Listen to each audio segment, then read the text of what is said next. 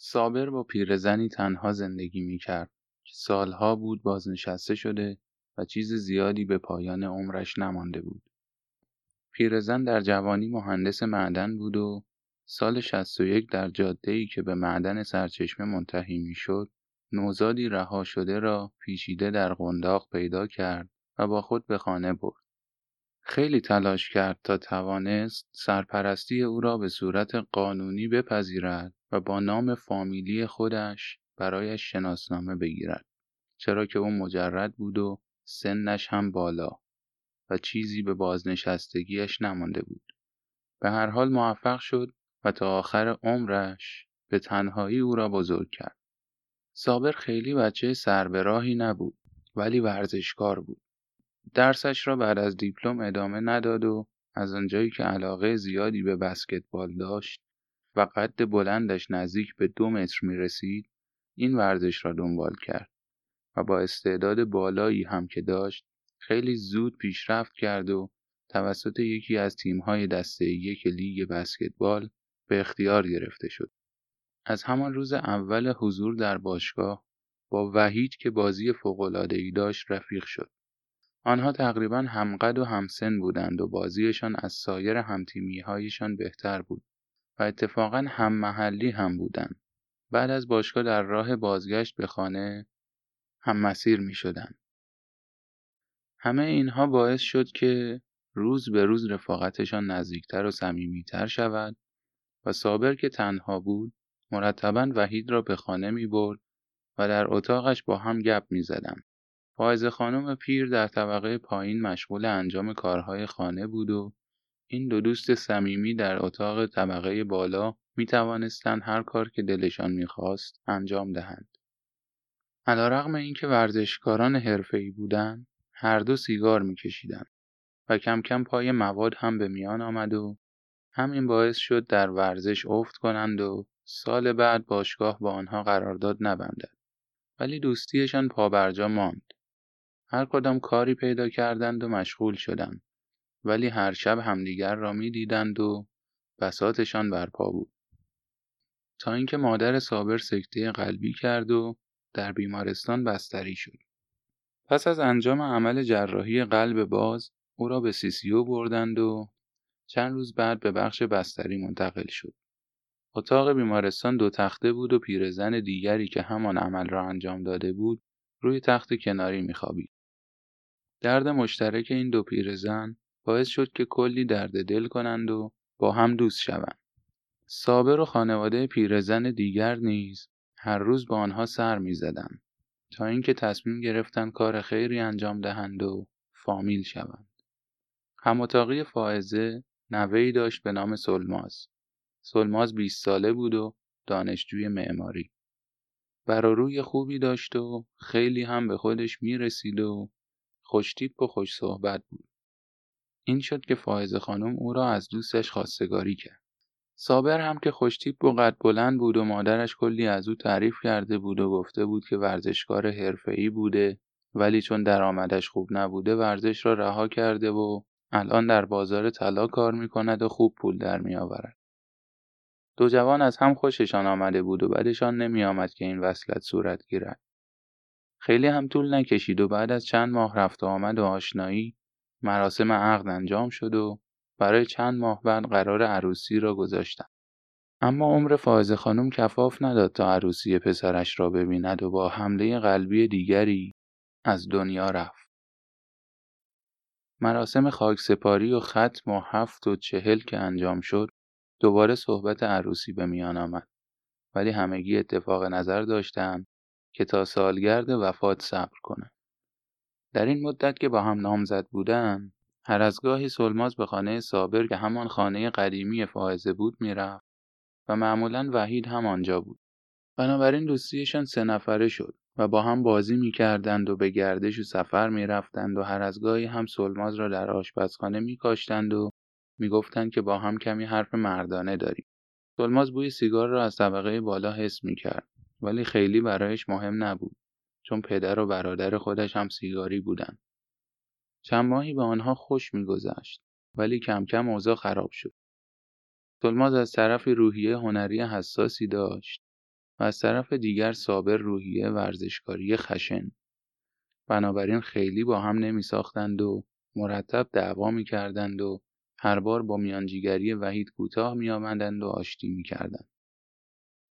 کم کم صابر برای سلماس تبدیل به یک حیولا شد و وحید فرشته نجاتش. هر روز وحید و سلماز ساعتها با هم تلفنی صحبت می کردند و سلماز از بدیهای صابر می گفت و وحید هم که به او دل باخته بود سنگ صبورش شده بود و سعی می کرد او را به سمت خود بکشاند. موفق هم شد. بالاخره یک روز دعوای شدیدی صورت گرفت و صابر روی سلماز دست بلند کرد. چند روز بعد احزاریه دادگاه آمد و به یک ماه نکشید که طلاق گرفتند.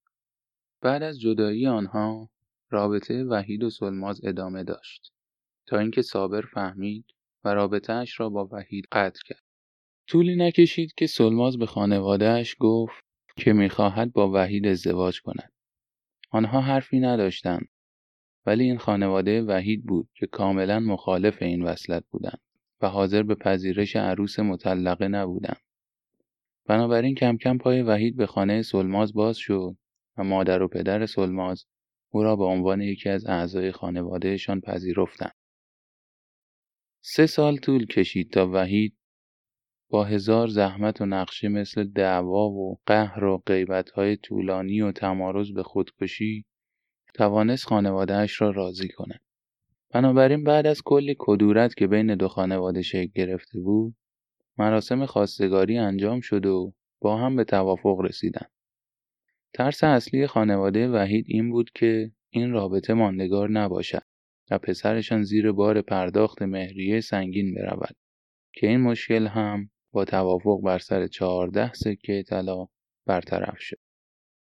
پدر سلماز جشن عقد مفصلی برپا کرد و سلماز هم با پولی که به عنوان مهریه از صابر گرفته بود یک خانه کوچک قدیمی خرید و خودش مشغول بازسازی و نقاشی آن شد.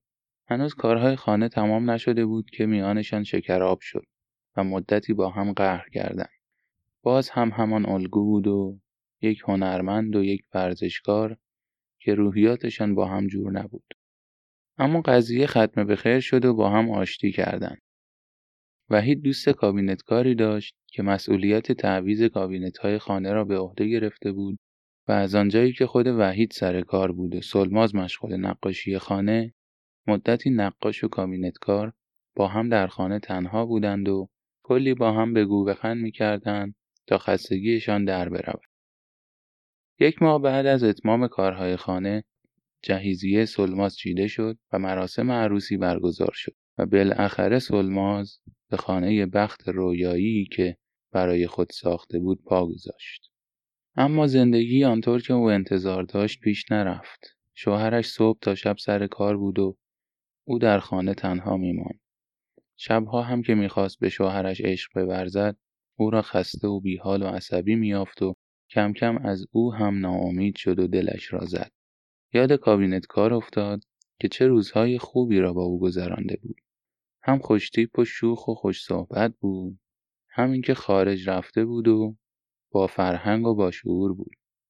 بنابراین نقشه جدیدی کشید. به وحید گفت که می‌خواهد زبان انگلیسی یاد بگیرد و از او خواست تا با جاوید صحبت کند که هفته دو روز برایش کلاس خصوصی بگذارد. وحید گفت چرا نمیری کلاس زبان؟ سلماز گفت تو کلاس جمعی خوب یاد نمی‌گیرم. از طرفی چون جاوید چند سال خارج بوده برای من که می‌خوام فقط صحبت کردن روزمره رو یاد بگیرم خیلی بهتره. وحید از همه چیز بیخبر هم قبول کرد و پای جاوید به خانهشان باز شد و همان سناریوی قبلی تکرار شد. وحید شد اجدها و جاوید ای سوار بر اسب سفید با این تفاوت که جاوید قصد ازدواج نداشت چرا که او در کشور دیگری زن و بچه داشت و چند سالی بود به دلیل ممنوع خروجی در ایران گیر کرده بود و به محض اینکه اجازه خروج پیدا می کرد از ایران می‌رفت. با این حال این موضوع چیزی از عشق سلماز به او کم نمی کرد و بر حمایت های همه جانبه جاوید هم اثری نمی گذاشت.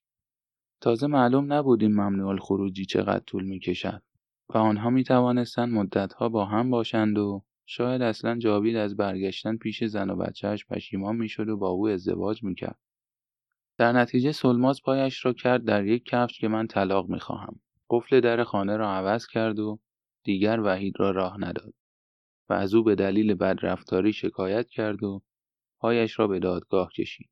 وحید هم که دید راه برگشتی نیست کوتاه آمد و طلاقش داد. چند ماهی جاوید و سلماز با هم زندگی می‌کردند و همه چیز هم عالی بود. روحیات لطیف جاوید با سلماز جور بود و با هم کنار می آمدن. از طرفی هم جاوید دوست و رفیقی نداشت که چشم سلماز را بگیرد و این باعث ثبات بیشتر رابطهشان می‌شد. ولی شش ماه بعد یک روز جاوید خانه را ترک کرد و دیگر باز نگشت. سلماز همه جا را دنبالش گشت. حتی با وحید تماس گرفت. ولی هیچ اثری از او نبود. یک سال از او بیخبر بود تا اینکه وحید تماس گرفت و گفت که جاوید با او تماس گرفته و معذرت خواهی کرده. او برایش تعریف کرده که بعد از چند ماهی که با سلماز بوده دچار عذاب وجدان شده هم به خاطر اینکه به رفیقش خیانت کرده و هم برای اینکه هر روز در حال خیانت به خانوادهاش بوده. تکلیف ممنوع خروجیش هم که مشخص نبوده. بنابراین تصمیم گرفته قاچاقی از کشور خارج شود و نزد زن و بچهش برگردد. حال سلماز مانده بود و خانه رویایی بیمردش. پدر و مادرش هم او را ترد کرده بودند. نه دوستی داشت، نه شغلی و نه درآمدی. چند روز بعد به وحید زنگ زد و عذرخواهی کرد ولی بیفایده بود. آبی که ریخته بود را دیگر نمی‌شد جمع کرد. از او سراغ صابر را گرفت. وحید گفت مگه خبر نداری؟ شیش ماه پیش اووردوز کرد. دنیا بر سر سلماز خراب شد. شعله های عذاب وجدانش زبانه کشیدند و فکر کرد که او باعث معتاد شدن و مرگ صابر شده. بنابراین تمام قرص های آرام بخشش را خورد و خوابید و دیگر بیدار نشد.